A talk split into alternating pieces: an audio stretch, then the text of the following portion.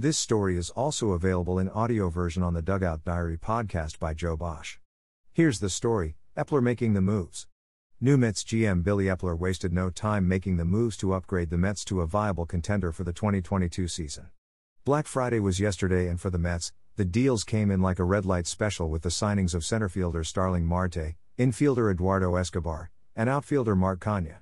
Hopefully, the next big splash signing for the Mets will be a pitcher or pitchers. Eppler started strong, hopefully, he continues to be strong during the hot stove. Until then, see you at the park. Joe Boesch.